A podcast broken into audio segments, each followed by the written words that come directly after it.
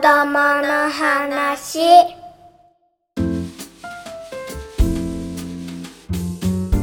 自分らしい子育てのヒントが見つかる音声マガジン子供の話。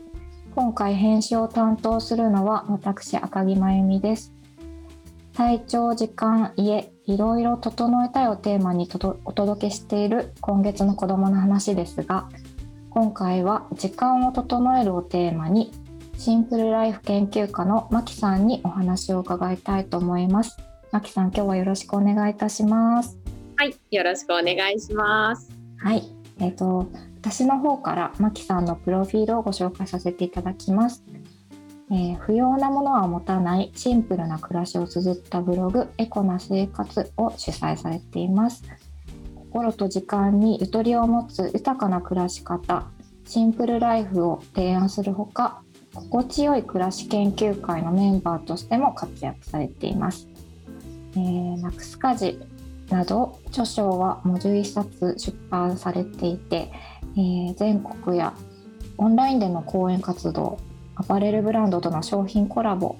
モデルハウスのプロデュースなどで幅広く活躍されています。で、マキさんは、えー、お子さんがお二人いらっしゃいます。で、えーと上のお子さんが中学1年生下のお子さんが小学3年生でいらっしゃいます。で、マキさんはあのこのコロナの緊急事態宣言の前からお家でテレワークをされているんですよね。えー、はい。あのこういう状況になってあの急にテレワークが始まってお子様を育てつつこう仕事をしなきゃいけないお母さんって増えていると思うんですけれどもマキさんはどういうスケジュールで普段一日過ごされていらっしゃるんですか？はい、そうですね。うん、えと私の一日のスケジュールは、うん、大体朝5時半とか6時前ぐらいから起き出して、うん、朝ごはんとお弁当作りをしてで6時半ぐらいに子どもたちが食べ終わるのでそこから後片付けをしつつ、まあ、あの子どもの身支度をちょっと手伝ったりとかしてだいたい子どもたちが7時ぐらいにあの学校にあの各自出かけるので、そっからが、まあ、ちょっと一息ついた自分時間というか、うんうん、あのまあ、夫はいるんですけれども、うんうん、私がこうゆっくり朝ごはんを食べたりとかあのその後ちょっと仕事の前に時間があるので家を整えたりとか、まあ、あのヨガをしたりとかっていう形でだいたい9時ぐらいから仕事に入っていく感じで、まあ、テレワークで家で仕事してるのでもうパソコンを開けたら移動時間はゼロで。仕事がスタートするんですけれども、はい、はい、9時ぐらいからまあえー、っと途中途中休憩しながらですけれども、うん、まあ、4時とか5時ぐらいには1日の仕事が終わっているようなスケジュールで、うん、そっから子供がまあ3時4時ぐらいに下の子は帰ってくるので、うん、そこからまあお母さん業が始まるというかもう完全に仕事にかかりきりにはなれないので、うん、親とこうちょっと用意してあげたりとか、うん、ちょっと宿題を見てあげたりとか習い事に送ってったりとかっていう夕方のお母さん時間がだいたい4時ぐらいから緩やかに始まっていって。うんうんでまあ隙間時間にちょちょこちょこ仕事をしながらですけれども大体完全に5時半ぐらいには、うん、あの業務は終えてパソコンを完全に閉じて晩ご飯作りに入っていくっていう感じですかね。うんなるほどじゃあちょっと小学校から帰ってくる時間と仕事の就業時間で重なり合う部分が出てくるってことですよね。そうですね。なんかもう子供が帰ってきてしまうとなかなかこう仕事に集中できなかったりとかしてでなんかこう晩ご飯の支度がずれ込んだりとかまたはこう子さ子供が寝た後に仕事をしなきゃいけないとかでなかなかうまくいかないことが私自身も多いんですけれどもその辺はなんかどうちょっと緩くスケジュールをなんだろうこうここまでできればみたいなところを決めてやってらっしゃるんですか？そうですね。あの、会社員の方も多分コアタイムってあると思うんですけれども、うんうんうん、このコアタイムが子供がいない時間かなと思っていて、うん、こうがっつりと集中しなきゃいけないものをこうコアタイムに持ってきて、うん。うん、なんかメールの返信とか5分ぐらいで終わる仕事隙間時間でできる仕事って多分仕事のあの中にもあると思うので、うんうん、それをちょっと後に持っていくというか、うんうん、最悪次の日にもずれ込んでも全然 OK なやつを、うん、こう後半集中力がない時にやるように持ってきたりとかっていうことで、うん、あのこうちゃんとやらなきゃちゃんとやらなきゃっていうのはあれかもしれないんですけど、あの集中して時間を取りたい仕事と、まあ、そうじゃない仕事にこう優先順位として分けて考えて、うん、えーと、1日の中で組み立ててやるっていうことをすると、うん、案外こうあの会社員でこう仕事をしていたとしても、うん、休憩ってあると思うので、うんうん、あの人とこうなんかあの井戸端会議をするとか、うん。うん、コンビニにちょっと買いに行くとかって仕事勤務しててもあると思うのでそう、ね,、いうのが、うん、あの夕方以降なのかなとは思っているので。はい。えーと、今まあお子さん2人小学生と中学生っていうことであの先ほどそのお仕事の終わる間際に、えー、と下のお子さん帰られて宿題見たりっていうふうにおっしゃってたんですけれども子どもたちのルーティンというかあの起きてる間の、えっと、マキさんとお子さんたちの関わり方って時間的にどういう感じですか？そうですね、うん、今でこそ、まあ、上の子が中1で、小学校下の子は3年生になったので、うん、程度自分自身のことは、うん、あの自分でできるようには育ててきていて、うん、ただなんかあの髪の毛あの2人とも女の子なんですけど、はい、髪の毛を縛るっていうことだけできないので私がさやるんですけれども、やっぱり、えーと、自立させるというか、うん、あ一人でできるようになるまで、うん、あの守るってすごく大切でだからこそ今すごく楽にあの子育てができているんですけれども最初からであのそれができたわけじゃなくって本当にえー、っとこううちはあの制服着て学校に行くんですけれども、制服をこう小学校1年生で着る時とかにお手伝いをしたりとか、あのもうそれこそ保育園の時とかは靴を履かせたりとか,、なんかこういうこともお手伝いしながらの今小学校3年生なので、あのすぐできるとは思わずに、こう温かく長い目で見守るっていうのはすごく大切かなと思っていて、やっぱり一人で制服着れるようになるのは半年とか、まあ、下手したら1年ぐらいかかりましたし、うん、なんかこうすぐなんか親ってできるもんだと思うじゃないですか。うんうんうん、1週間ぐらい手伝えばできるでしょうみたいに思いほしいですしね。そうなんですよ。うんやっぱり子供ってできないものだなってこう期待値をすごい下げた状態で、うん、あのちょっと多めに時間をとって、うん、あの決してこうお母さんがこう時間がないからってパパパってあのやっちゃうんじゃなくて子供がこう一人でできるようになるのを近くで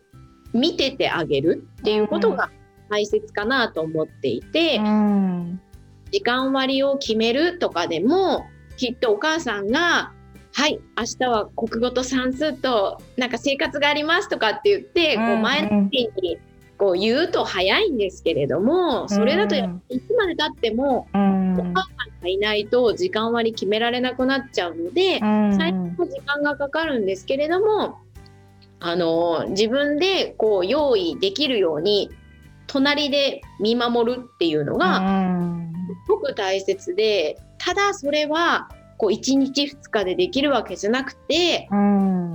こう夏休みぐらいまでにできるようになったらいいかなとか、まあ、つまりは3ヶ月とか、まあ、半年ぐらいかかるようなイメージで、まあ、子供はすぐにできない。それを、えーと、お母さんが隣で毎日見守ってあげるっていう、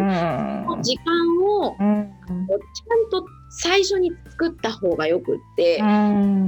そうするとやっぱり小学校2年生3年生4年生5年生6年生めちゃくちゃ楽になるので、うん、それがやっぱり1年生のうちにできない子だとずっと6年生まで忘れ物したりとかこうあのお母さんがいないと宿題をやり始めなかったりとか。うんっていうこう後々めちゃくちゃ大変になるので、うんうんうん、小学校1年生とかその切り替わるタイミング幼稚園あるタイミングとか、うん、その一番最初の半年とか、まあ、1年ぐらいを、まあ、長期的に見て子どもがちゃんと1人でできる、うん、できるようになるかどうか、うん、毎日一緒にやるっていうことがすごく大切かなと思っていてだからこそ今すっごい楽できていて、朝はあの髪の毛を縛ってあげるだけですし、えっと小学校から帰ってきての宿題とかも、うん、あの言わなくても自らやるように、うん、もうすでになっていて、うん、なぜならやったら自由時間が得れるっていうのを分かっているので、学校の宿題とあとうちは習い事は公文をやらせてるんですけれども、公文の、えーと、プリント1束やったら、まあ、あとは学校のえーと、支度次の日の支度ができたらもう自由だよっていうことを、うん、もうで約束をしてそれをこう1年ぐらいかけて習慣化したので、うん、もう勝手にやってくれるようになったので、うん、ほぼ、あのノータッチですかね。まああの漢字テストとか週1回あったりするので、それのなんかこう見てあの漢字を見てあげなきゃいけないとかっていうあの時間はあるんですけれども、基本的なこう宿題とかやるべきことはもうルーティーンです。あの組み込んでしまっているので、うん、もうあとはあの持ってきてできたよっていうのをチェックしてあげて印鑑をしてあげるっていうだけになるので、やっぱり最初の1年とかちゃんと子供と向き合うっていうことが後々楽になることですし後々ってなんか最初の1年ってめちゃくちゃなんか長いなって思うかもしれないんですけどその子の5年間考えたら絶対最初の小学校1年生の可愛いうちに、あのちゃんとこうルーティンを染み込ませてあげた方が、まあ、多分親子楽なので。なるほど。反抗期のこう高学年小学校高学年にいくら言ってもなんか口答えされちゃったりとか、になるので、なるべく低学年の可愛いうちに、なんうちょっと振り込ませておくというか、帰った学校の宿題ってやるもんなんだなとか、それが終わったら自由時間なんだな早めに終わらしとくって楽だなみたいに、こう1年ぐらいかけて刷り込ませるっていうのもまあ後が楽になるあの一つの方法かなと思いますね。なるほど長期スパンで考えるってことですね。なんかこう今お聞きしていて本当に私やっちゃってるなって思ったんですけどもう次の日の準備したのとか宿題はやったのとか忘れ物はってついこう本人が気づく前に言っちゃうんですよね。でなんかそのルーティン作りっておっしゃいましたけど具体的にはもう、えっと、そういうことを言わないでなんかやるまでこう見守るって感じでそれともこう最初は言いながらこうっていう感じなんですか？そうですね。やっぱり、うん、あの子供なので、うん、今でこそできるようになってますけど、うん、最初の声かけってすごい大事だなと思っていて、私の場合はあの何をやるのか子供の口で言わせていて、宿題やったのって言ったらもうあ子供は宿題やらなきゃいけないんだなっていう頭になっちゃうと思うんですけど、なんかおやつ食べるって帰ってくるので、その後にあのおやつ食べた後って何やるのとか次の行動を聞くようにしていったんですね。なるほど。ちょっと考えさせるというか、はい。はい、なるほどなるほど。であのまあ宿題もしかりですけれども、うんうん、お風呂の時間とかも、うんうん、あのこっちとしては早く入ってほしいけど、うん、まあ、子供にも多分都合があったりとかすると思うので、はい、早くお風呂入ってじゃなくて声かけのあの声かけをあのお風呂何時から入るの？っていうふうに聞くようにして、うん、で子供が例えば7時40分とかって言うとその時間にちゃんとやっぱ入ろうかなって思うので、うん、自分の口から次は何をするとか何時に何をこうするのかみたいなのを、まあ、子供の口から言わせるような声かけを心がけているので、うん、子供もなんか自分の口で言っちゃったからには、うん、宿題を見る前にテレビとか多分、うん宿題をやる前にテレビを見るとかはできないと思うので、うんうん、なるほど。ちょっと責任が生まれるというか。そうですね、うん、それをやっぱりこうこう一朝一夕じゃできないというか、本当に毎日の積み重ねでなんとなく、うん、あおやつ食べたら宿題やらなきゃいけないんだなとか、うん、あのご飯食べたらお風呂の時間なんだなみたいなのを、うん、こうストレスなくこう子供のこう脳にすり込ませていくみたいなことをすると多分親子でストレスなくなるほど。スムーズなルーティンが作れるんじゃないかなと思いますね。基本的には子供の口から言わせる、何やるかとか、うん、それでなんかあの宿題ってこ子供があの言う言葉と親が期待する言葉って違う時もあったりするじゃないですか。はいはい、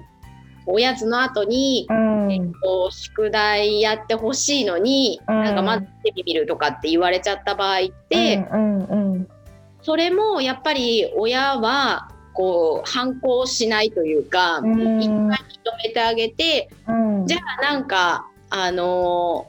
ー、これ一本見たらやろうねとかその後の提案をしてあげるというか、うん、でもあのー、宿題先にやるとずっとテレビ見れるよとか、ど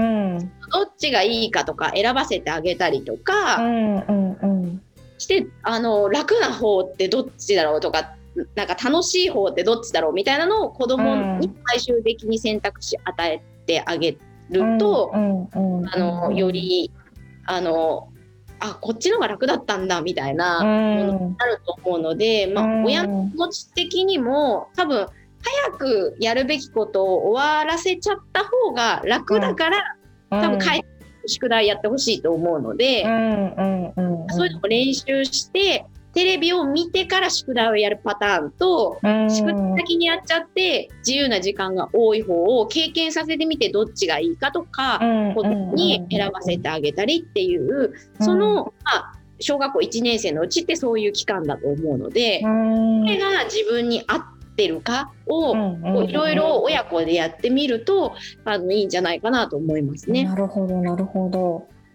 まあ、今そうやって、えっと、お子さんとの関わり方について伺ったんですけれどもあのやっぱりこうお子子供がいると自分の時間ってなかなかお母さん持てないと思うんですね。で私私も含めてこの生活のリズムというか自分の時間をどこで取るのかってなんかなかなか確立できてないんですけれどもマキさんはそういう時間はどのように作っていますか？そうですね、うん、私もなんか多く自分の時間をと、うん、ってる方ではないかなとは思うんですけれども、うんうんうん、えっ、ー、とたまにだからあのちょっとリフレッシュするために、えっ、ー、と美容院に行ったりとか、あの何ですか針針、えーと、鍼灸院行ったりとか、うん、自分のこうか体に体とか見た目にかけるというか、うんうんうん、こういう時間をたまに持つっていうことを心がけていて、うんうんうん、人から褒められなくてもいいと思っていて自分が、なんか例えばですけど私はしないんですけどネイルとかしたら気分がったりするじゃないですか。自分自身の手になんか時間を変えたっていう満足感があると思うので、自分のためになることを分かりやすくする時間を設けるっていうのもありますし、はあの小さいことで隙間時間とかに、うん、朝仕事始まる10分前ぐらいにヨガをして、うんうんうん、ヨガも10分ぐらいやるだけでもじゅなんていうんですか自分の体を可愛がってあげた感みたいなのは出るので、うんうんうん、やっぱだらだら10分過ぎるんじゃなくて始業前10分だけヨガやろうとか、うんうん、目的を持って今は自分自身に使える時間なんだっていうこう気持ちを持ってその時間を楽しむっていうことをするだけでも、あの十分あのこう長い時間を取らなくても、なんかあの豊かな時間になるかなと思っていて。あえーとまあ、今はテレワークなんであんまり外出する機会もなかなかないんですけれども、うん、あの会社にたまに出勤する時は帰りあの子供をこう保育園とか昔は送りにあ迎えに行く前に10分だけ、なんかここの雑貨屋さん寄ってから帰ろうとか結構目的を決めて日替わりで10分、うん、10分だけ本屋さん寄ろうとか、うん、あの花屋さんに行ってこれ買って帰ろうとか、うん、だらだら過ごすんじゃなくて今日はここれをするみたいなこの10分で何をするかみたいな目的を決めてそれがやっぱり達成できた時って、うん、すごくこう自分のために時間を使ったなたとえ10分なんだけどみたいに思ってる。で、なんかそういう目的意識を持って自分時間をこう楽しむっていうことをするだけでもあの短い隙間時間あのかなりこうあ自分のために時間使ったなって思えると思います。うんうんうん、な確かにこう時間ない時間ないと思いつつこう携帯見てるだけで10分ってあっという間に経ってしまうのでそうやってねなんか同じ10分でもその使い方次第で自分の時間って作れるんだなって今こう改めて思いました。確かにって感じですね。だから自分がこう何に10分時間を使いたいのかっていうのを、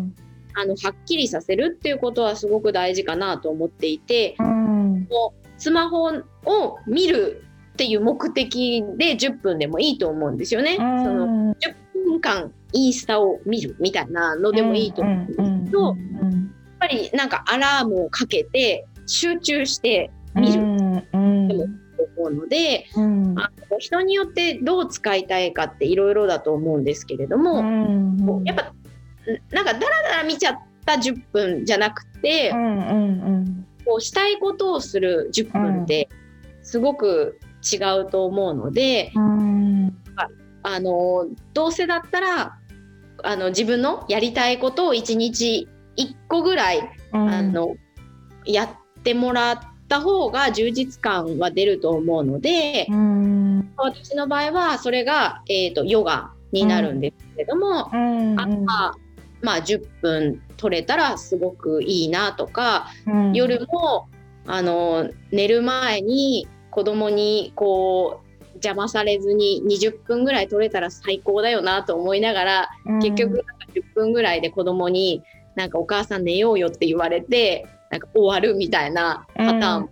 あの多々あるので、まあそれでもやっぱりあの10分取れたからありがたいっていうふうに思うか、なんだ邪魔されちゃったから今日もできなかったって思うか、うん、考え方次第かなとは思うので、やっぱりあの自分の時間ないないって言っててもこう作ろうとするっていう努力は大事かなと思いますね。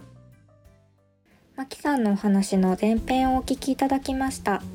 次回は後編をお届けします。どうぞお楽しみに。